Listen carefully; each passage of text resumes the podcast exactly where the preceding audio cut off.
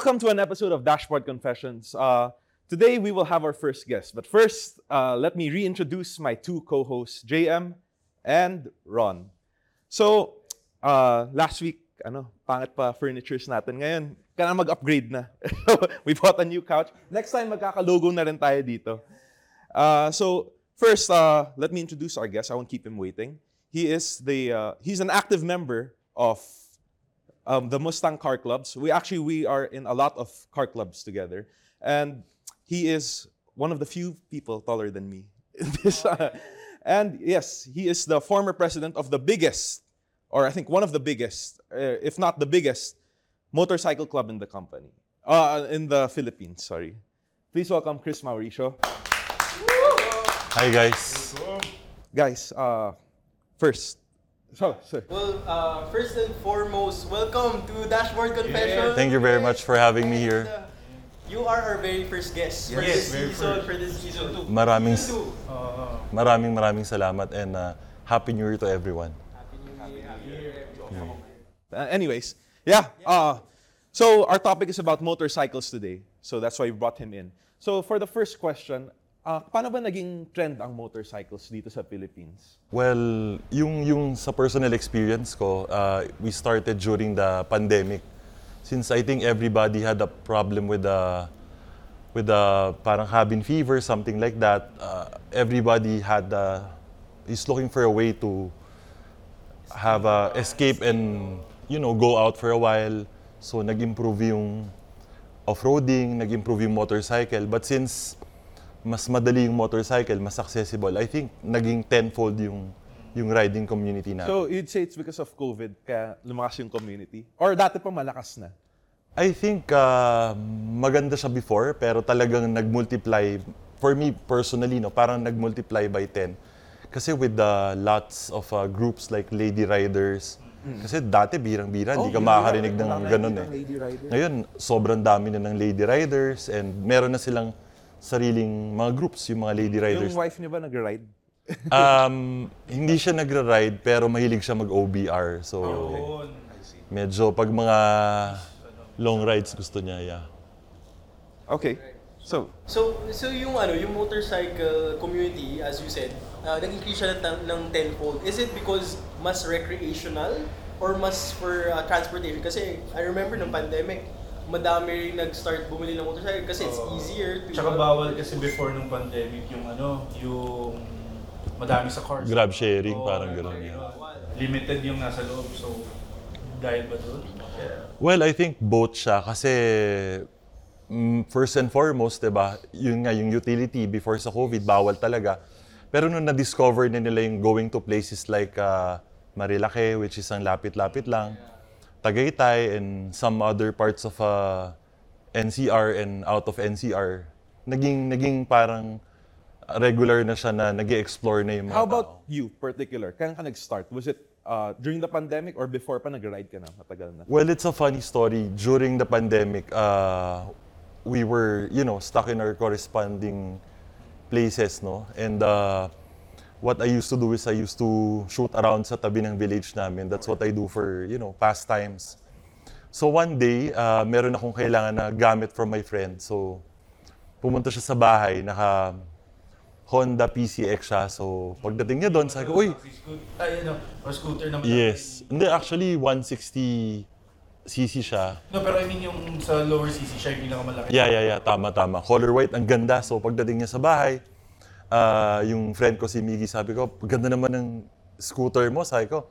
So, nag-iisip ako ng parang, matry ko nga to para medyo pang tanggal ng inip. So, inikot ko yung PCX sa bahay, sa, sa village namin. Sa, wala naman kasi masyadong traffic doon. So, doon lang ako sa village kasi sa Marina, medyo ma, hindi naman malaki yung community eh. Nagustuhan yung bike? Nagustuhan ko. So the next, yung ano, the next bike day, niyo? I wanted to buy one. So I was looking for, nagtanong-tanong ako sa mga ibang ah, close friends. Parang sabi nila, maganda nga daw yung Japanese bike. Tapos nakakausap ako ng mga medyo matagal nang nag-riding.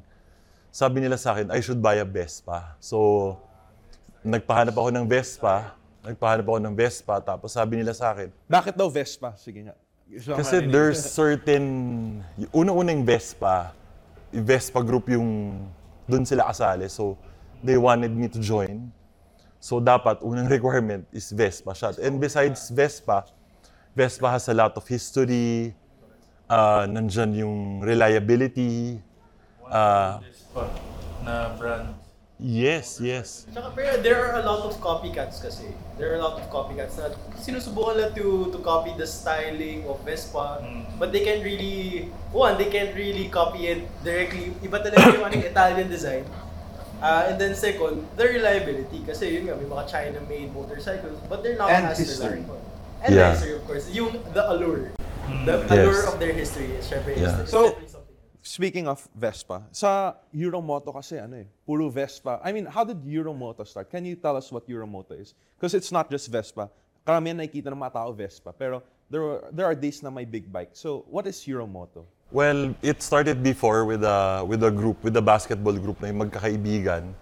Tapos we started me and Coco na kasi bago lang ako nagmamotor. So what we do every day nung hapon, nagre-ride kami from Marina papunta ng ah, sunset sa may MOA, Mall of Asia. So practice lang every day, aalis ng Marina ng mga Oh, ganda ng 4 video. p.m. Walang kakotse-kotse kasi nga pandemic, may mga checkpoint pa nun eh. So pupunta kami doon, magpapa-picture, ikot-ikot, practice ng konting banking kahit papano. Every day, tapos hanggang dumami na na tinawagan yung mga ibang kaibigan na may so, Vespa yun na din. yung riding lessons mo. Something like that, Okay. something like that. Yeah. So, sumama yung mga ibang basketball friends, tapos hanggang naging eight. Tapos nagra-ride na kami. Parang before kasi, sobrang nalalayuan ka na sa, alam mo na, yung pupuntahan ng Chinatown, parang wow, out of my comfort zone. Pero doon, punta ng Chinatown, tambay sa may mga historic places like So, kayo pala yung founder ng Euromoto. Kayo, Ah, kayo yung founder. Kayo technically parang ganon. Co-founder kasi they started Oh, kala ko, kala ko matagal na yung Euromoto. It sounds na ano. Kasi No, sa sobrang, no. sa sobrang dami ng members, kakalain mo, matagal na. May mga five years or, kala ko five years So na talaga we or started out with 8 members. How how many na kayo right now? 20? 20? Around 200 plus. Oh, wow. Actually, yung 200 plus. In the span of 2 years? 200. Yeah, yung 200 plus kasi, um, medyo konti pa yon sa riding community. Pero marami kasi tayong group affiliates. Ibig sabihin, pag nagkaroon ng grand event, uh, minimum more than 500 yung sumasama. So very well affiliated tayo with other riding gr- groups din. Like, uh, let's say, mga uh, VCOP, nandyan ng Vespatitos, nandyan ng Ar- around how many members naman yung... I'm sure may older clubs to. Yeah, yeah, yeah. Yeah, Oo. Iba-iba. Marami sila. Jay. Hindi nila, I don't think he can No, I mean Memorize. around how many members yung mga... per club. Ah, oo nga, yung mga old clubs. Yung mga old clubs. Well, ngayon, ngayon kasi dumadami na talaga. But some some clubs, no, mga 100 members, meron iba 50, yung ibang clubs ayaw nila na sobrang dami. Iba-iba kasi yung dynamics ng group eh. Iba-iba yung yun yung main thing you have to understand. Uh, when choosing a group, you know, you're like parang team mo is iba-iba yung dynamics ng kanya-kanyang grupo. Merong grupo na mahilig magtambay, merong grupo na mahilig magbiyahe, o merong group na mahilig kumain, ganyan. Ron, ilan tao sa ano, sa club mo? Well, sa amin sa Kamakan, we're just 27 now. Okay. So, malayo. process. Onti, maliit pa lang eh. yeah. Yeah. Starting out pa lang club natin. Ito, 2018. Pero started out kasi ng lima lang, lima lang sila ni Josh. Ron, you, have a, you had a question for Chris, right? Um, if, ano sila, Ah, about the, yung- yeah, the thing. Ito nga pala, yung, kasi di ba Euromoto, is it, uh, uh, di ba technically it's a club, pero is it an MCMC or Riders Association ba siya? Where does it fall? Well, technically it's parang um, riding community barkadahan group, ganun. So more on, uh, we actually registered it sa SEC, but generally we don't require any membership payment for for the members, yeah. Uh, our always mantra is kung kung pwede kang sumama, sama ka lang. If you're busy, hindi naman pilitan. Uh, so, So- it's it's more of a of a brotherhood. Not- Something like it's, that. It's less of a an, or, ano, an, an organization. It's more of a barkadahan, brotherhood. Yes. Question- Tulungan kita, tulungan tayo. Kind Well, of you can't say brother kasi may mga sisters. Oo. Yeah, yeah. Question lang, paano ka naging president sa Euromoto? The hood na lang. The hood. The hood. yeah, paano naging president sa Well, ever since kasi when I was young, I always wanted to, I always enjoyed organizing things like sa family namin, ako yung nag-organize ng round abroad trips namin. When I was in high school, nag ano rin ako yung parang head ng CAT namin, yung core commander. Okay. And president of other clubs. So maybe it's one of my calling, parang ganyan. Yeah, yeah. Ron, sumali ka na ba ng Euromoto Club? Nakasama na ako ng ano na eh. Ang, ang kung kung nagpa-ride sila, hindi grabe talaga. Like sa mga hotels, i- ibang klase, sobrang daming tao Yung and event, yung kay Gigi, di ba? Yes, Yeah, yes. Ah. So it's actually one of the things that makes the group unique kasi halos lahat ng rides na hindi naman necessarily rides pero lahat ng events like we had a very successful community pantry ng club. So parang mga naging 10 cycles yun eh. 10 times tayong nag-donate ng mga vegetables and other things sa, sa nung, nung during the pandemic meron tayong buffet rides with Soler uh, with Yeah. Resorts World I with think only Euromoto does that. Gra- Grand Hyatt. So, yung one of the highlights is yung nagkaroon na tayo ng tatlong yacht ride. So, Wow. nag-collaborate yung group, nagpunta tayo sa Subic, and nag-rent tayo ng limang yate. So, syempre, the usual, inuman, yung, yun yung mga bagay na kakaiba talaga. Tsaka nagkaroon na rin ng parang staycation activity wherein some of mem- members of the group, nag-check-in tayo sa Sheraton. Nung gabi may, I mean, may concert, may fellowship, tapos sabay-sabay magbo-buffet breakfast, those things. Wait, i- is, is that common among the motorcycle clubs? I don't think Yung, so. um, you guys go on.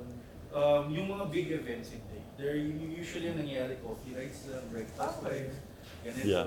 So, in that sense, Euromotor. is Medyo unique. Medyo Oo. Angat, angat sila. Hindi naman, hindi naman. Ano lang, yeah. Actually, bihira lang naman yon. Usually, we do that parang once every quarter. Pero yung breakfast ride, yung tambay ride, yung long ride, usual. usually ganun, mga breakfast ride. Mga weekend, usually mga weekenders, ganyan. Stress from office, ganyan. Medyo kailangan Yeah. ng stress, nag-ride. What I I have to ask, what is the biggest ano uh, highlight sa term mo as president? I think it was the community pantry na talagang na, naging involved yung mga members. And siguro yung yacht ride, ah, super, super nice din yung yacht ride kasi parang bihirang-bihira lang yon. Yung hindi lang namin nagawa before, we were supposed to have a parang airplane ride, which is magra-ride sa, air, sa airport, tapos yung plane i-charter papuntang um, I, I think ano yung plan namin nun eh, parang San Juan La Union or Ilocos. Private plane. Oh, Yeah. Cargo plane yun kung madami. Ano, no, no, not necessarily. Magra-ride lang papuntang airport, Ah, pero, tapos sasakay ng airport, bababa ng San Juan La Union, magra-ride sa San Juan La Union, tapos babalik ng airport, babalik ng Manila. Problema lang, it was very hard for us to do that kasi unang-una, napakamahal. Pangalawa, ang hirap mamili nung sasama kasi parang, syempre yung aeroplano, mga parang 15 passengers lang yun. So parang very unfair naman sa iba. So, speaking of expensive, paano, sa nabanggit mo kanina na the club technically does not uh, require yung membership fees. Yes. How do you cover yung mga expenses? Mga day-to-day expenses, I'm sure may ginagastos kayo for your events. Well, yan yung maganda sa group kasi since hindi nga pilitan, so some, during mga may big events, kung we pay for each and every one, and we try to look for sponsors, but if we find sponsors, if ever may sponsor man, binabalik din natin sa members yung yung mga nakukuha natin. So technically, if you're, the question is, does the group make money? Yes and no. Kasi kung merong sponsors, may pumapasok. Pero no, kasi lahat nilalabas din. So, kung ang question is, mag-aabono ka ba kung ikaw yung leader ng group? Definitely mag-aabono As president, ka. As president. walang ano yun. Wala rin sila. They do it for for fun. For the love of for the riding. love of ride. For the love of riding. Okay, mag ano muna tayo, mag-commercial tayo. And sa commercial nito, uh, we have sponsors kasi. So, you can see this jacket. I- focus nyo kay JM and sa akin. So, we want to thank our sponsors for today. This episode is sponsored by Moto ACCS. Riding is fun, but always remember to ride safely. Moto ACCS offers gears starting with Shark Helmet. It's the top three safest helmets in the world. Next is the safety jackets, like what JM here is wearing. Uh, ride safely and in style. Does that look like a riding jacket? I don't think so. It looks safe and safe. It's a casual jacket. Anyways, it, but it's really safe. Uh, so you can get yours uh, with Segura, Furagan, and Falco gears, like what JM is wearing. Stay cool on the road. Remember, you only live once.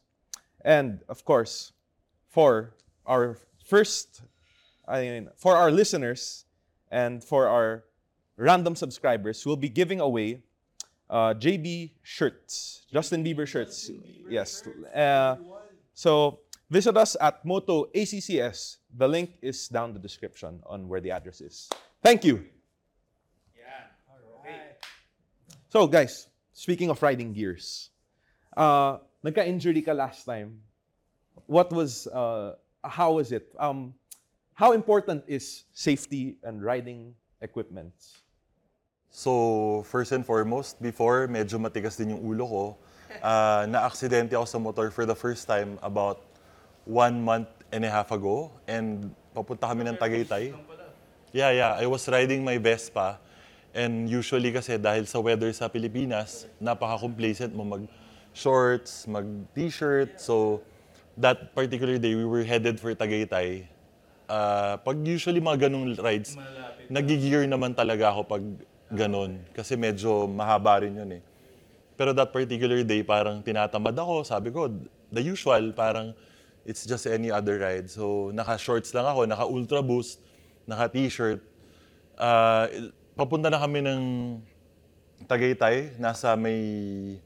ah, no, actually sa Alabang. Nasa may Alabang ako, kakalabas ng, ng service road. So, nasa may Mulito ako. Yung Mulito, if you guys are familiar, that's actually a three-lane, three-lane road, no? Ang laki-laki niya. So ako na yung sweeper. So after ng stoplight, nauna na yung mga kasama ko. Ako yung last guy. May nag-U-turn na habal-habal. Binangga niya ako sa gilid, sa right side.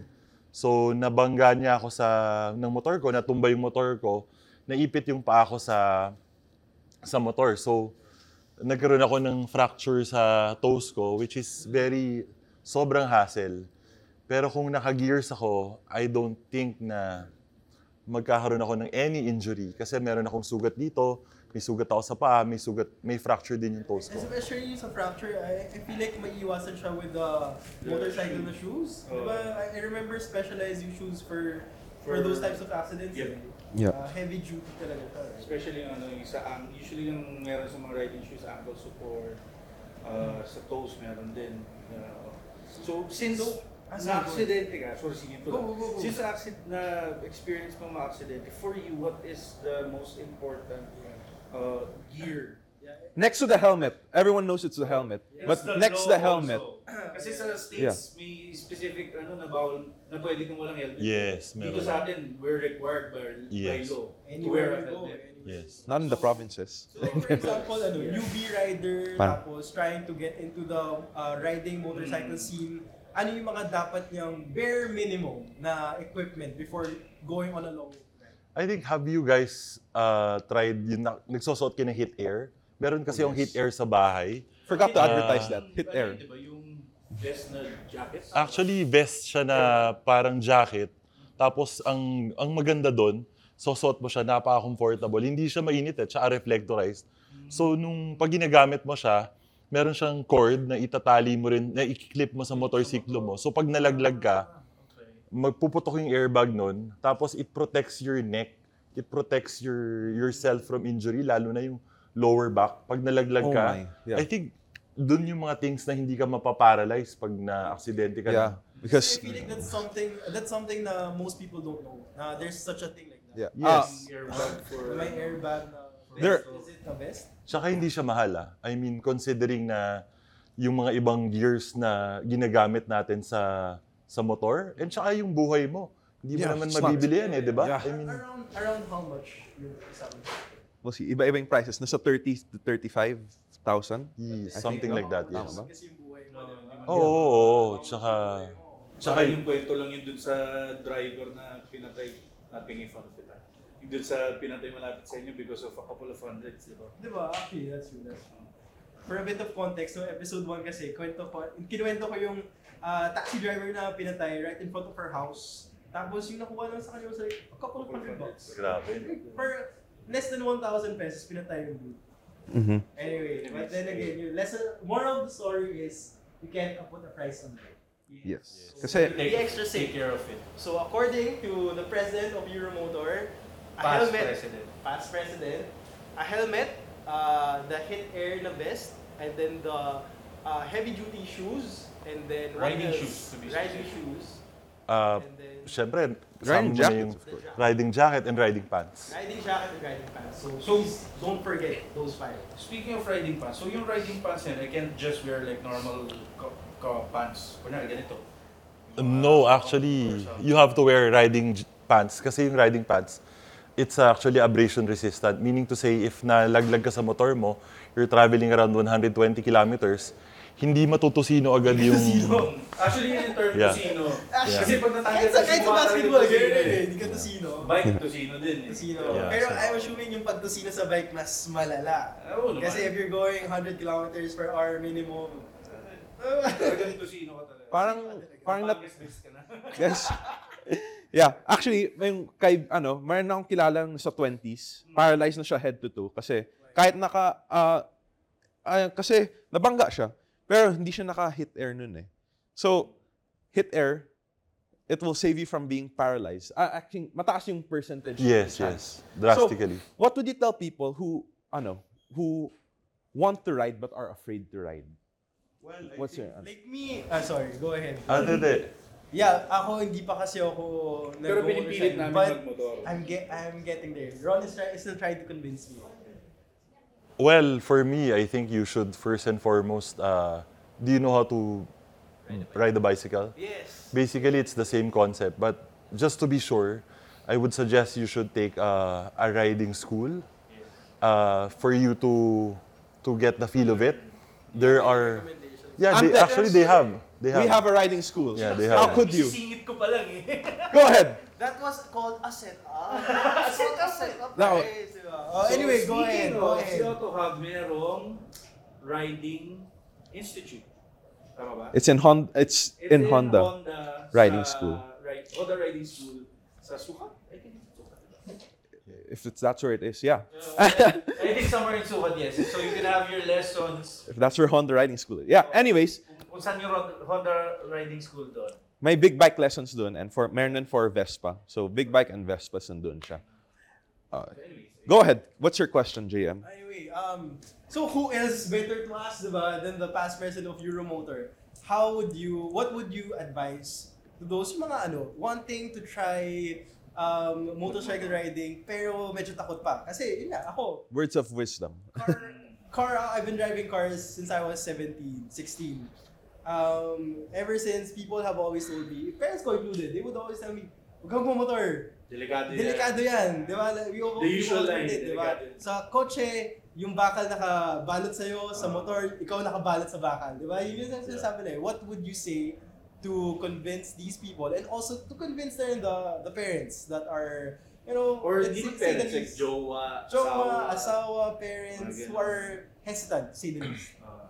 Well, they just have to Deal with attend it. the no no they just have to attend the the safety riding school to be fir- first and foremost no para rin ma-briefing sila kung ano ba yung dapat gawin kasi dun sa riding technically kaya marami nagkakagusto dyan it actually sharpens your mind when you're riding it's the connection between you and the road uh, is very direct so you, hindi ka pwedeng ang daming iniisip mo dapat naka-zone out ka that, that, that happens to me when I drive my car. Minsan nag-zone ako na parang, eh, nag-drive pala ako. Yeah. Pero it's safe kasi it's on four wheels. eh. Yeah, so yun ang maganda, parang it keeps you very sharp. Sharp. So I have some friends who are actually 60 years old, 70 years old, who are still riding because it keeps their body and mind sharp. Right, right. Mental exercise. keeps them sane. Actually, ako, I'll, I'll be honest, paminsan inaanto ako habang nag-ride ng straight line lang. Pero, Which means kailangan mo mag-enroll sa Ho, sa Honda No. Driving School by AutoCab. By Auto Hub. it's Amtex, Auto Hub Motorcycle Training Experience. That's what it is. Please. Amtex. Amtex. Amtex. Thank you for knowing the company. Anyways, uh, uh, for our last question, of course, I want to ask why join Euromoto? Well, uh, the why join Euromoto so that you could uh, have lots of activities, lot, lots of uh, good rides. I mean, hindi ko naman sinasabing hindi maganda yung mga rides ng iba, pero syempre, yung based dun sa ano natin, history, medyo kakaiba yung mga nangyayaring activities with the group. Not just with rides, but more on camaraderie, brotherhood, sisterhood, and happiness. Yan, yun naman ang So, importante. For example, I'm a random person. I want to join Euromoto. How can I? How can I join? Well, I think you have to contact si Wayne kasi Me? Me? ano, sa, Ako sa- pala? Not, not, not sa atin ah. Kunyari ibang tao. Random na tao. Yeah, like for niya Ano, sa Euromoto. I was kidding lang, no. ano lang, ah, pwede siyang mag-message dun sa ah, Facebook page. Ah, Facebook tapos, page. Facebook page nila. Step, step one is Facebook page. yes. Yes. Yeah. Then mag-message lang siya doon. So tanungin niya kung kailan yung next ride. Ah, punta siya lang, punta lang siya sa ride na yon. So after niya makapunta doon, ah, pwede na siyang actually sumali doon sa group Who should they chat. look for? Who should they look for? Like for example, very newbie. Walang kilala at all sa Euromoto. Pwede naman. Pwede naman. Who yes. should they should they look for you? Yeah, actually, uh, someone in the group would answer dun sa dun sa Facebook page and sasabihin kung saan yung next ride. Pero yun kasi yung dapat talaga. Ah, hindi ka pwedeng sumali dun sa group chat ng group unless na hindi ka naka-ride. Is there a bike requirement? Well- Well, legal ba dapat? Dapat ba European bike? What are the requirements? Any This is kind Euro. of bike. Any kind. So not just specific to Europe. Not just specific. Actually, It's just the name. yun before yung plano. But since ang daming mga kaibigan, mga kasama natin na naka-Japanese bike, so Iba-iba. naging naging mix na rin siya. Kasi iba-iba yung preference ng mga tao, I'm sure. Yes, yes. Yep. Okay. So, I, so okay. So kung I have to message lang sa, for example, I have to message sa FB kung baka naman join, ganyan. So, okay, naka-join na ako, for example. Ano ang magiging, ano ko, like, may perks ba ako? Or what, uh, ano, Can we expect? Wow, what can a- expect as a? Well, mga things na may experience mo, no? For example, this coming January 5, we have what we call an annual biryani ride. So, ano yung annual biryani ride? Oh God. So, one of the members, he is actually a Pakistani living in the Philippines.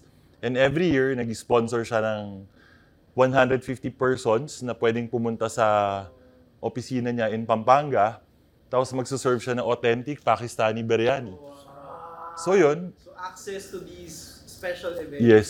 And access to also to the network, I'm guessing. Kasi the members, different backgrounds, Yes. different types of people. Yung parang, you never know eh. Baka you can, mamaya, um, you're into culinary pala, like the Pakistani person. Yes. So these connections rin, establishing establishing your network. Yes. I guess eh, yun yung mga, mga perks. Pero hindi laging libre ah. I mean, those are like, minsan, wala, nang libre. Wala namang membership fee, mag-expect pa kayo. hindi naman laging libre. Like, kagabi, nag... Ano kayo? Oh, Correct. Wala ka membership fee, puta, libre ba? oh, kagabi, nag ano, pinahiram kami ni Bossway ng rooftop. Yung bagong showroom nila, which is nandito sa BGC, sa Drive Triangle. yes. So, napakagandang showroom. Pinahiram tayo kagabi. Yun, kagabi may bayad yun. Nag five, nagsingil ako ng 500 per person, pero unlimited naman halos yung liempo, sausage, hotdog, kinilaw na Sulit. tanige. Saka kagabi, binagdala ng alak na it was very it, it was a very funny story kasi akala niya yung alak na daladala niya is around 5,000 pesos. So pinainom niya sa group. Yung pala daladala niya is 23,000. Na-realize niya ng mga one-fourth na lang. Yeah, yeah. Ah, It's a it's a sherry cask uh, whiskey from Japan which is 300 bottles worldwide lang. Pero, sarap ng inom niya kagabi. Masarap yung inom namin. Masarap, masarap, masarap. Oo. I was late. Yeah, oo. It's a very rare. so, more reason for you to join. Oo. So it's more of ano, bonding talaga. Something like that, yes. Getting to know people. before we end, I'd like to ask, what is the co- upcoming event of Euromoto PH? Um, the biggest event upcoming this year is not naman for Euromoto itself, but it's a culmination of all Vespa owners. So what we have is uh, Vespa Pilipinas is organizing. Ah, first and foremost, ano yung Vespa Pilipinas? Vespa Pilipinas is um, nire-represent niya yung lahat ng Vespa owners uh, for this one big event, which is uh, Philippine Vespa Days 2023. So yung Philippine Vespa Days 2023 is an event that we would like to uh, be successful in preparation for the bid to host the Vespa World Days coming 2025. So, if I can explain it a little, yung Vespa Club of the Philippines and all the other members of uh, the Vespa community, the Vespa owners, we are actually bidding na papuntahin dito yung Vespa owners ng buong mundo sa 2025. Kasi every year, yung mga Vespa owners, yung Vespa World Club, they go to different countries and have a Vespa Day, a Vespa World Oh, Day. yes, yes, yes. I think last year it was Viet- Vietnam, ba? Uh, last year, it was in Bali, Ah, Bali. Indonesia. Indonesia, yeah, I forgot. and this year, it will be in Switzerland, and next year, it might be in Canada. So, this particular Saya. event, uh, the government, the Department of Tourism, the Tourism's Promotion Board, and of course, our mother company, the Moto Italia Philippines, everybody's on board to win that particular bidding. So, hopefully, uh, the Vespa owners can participate on that particular event that's in preparation for 2025. Kasi gagawin siya ng 2023, tapos magkakaroon ng big event sa 2024, parang practice para sa biggest event on 2025, which is usually 5,000 riders to 10,000 riders uh, have a festival to celebrate the Vespa history. May ano na kayo? May area na kayo na naiisip? Yes, it's going to be held in Clark. Uh, yun ang napag-usapan ng group. It's going to be held in Clark. Tapos, uh, there's going to be pocket rides. Yung mga foreigners, hopefully, foreigners, locals, mamimili sila ng rides na pupuntahan. Pupunta ng yung iba sa Subic, yung iba pupunta ng Baguio, yung iba pupunta ng Pangasinan. But Clark kasi can accommodate. Yeah. Clark can accommodate the number of persons with their hotels. And Clark has an international airport. So hindi na mahirap para sa mga foreigners na bumaba pa ng Manila. Kasi ang mahirap, yung challenge na magbe-Vespa ka from Metro Manila going Clark. So you need to book your hotels in advance. I Yes, assume, but, kasi maraming tao. yes, but the DOT is on board so they will take care of that in organizing what particular hotels will be uh, Is there a joining fee?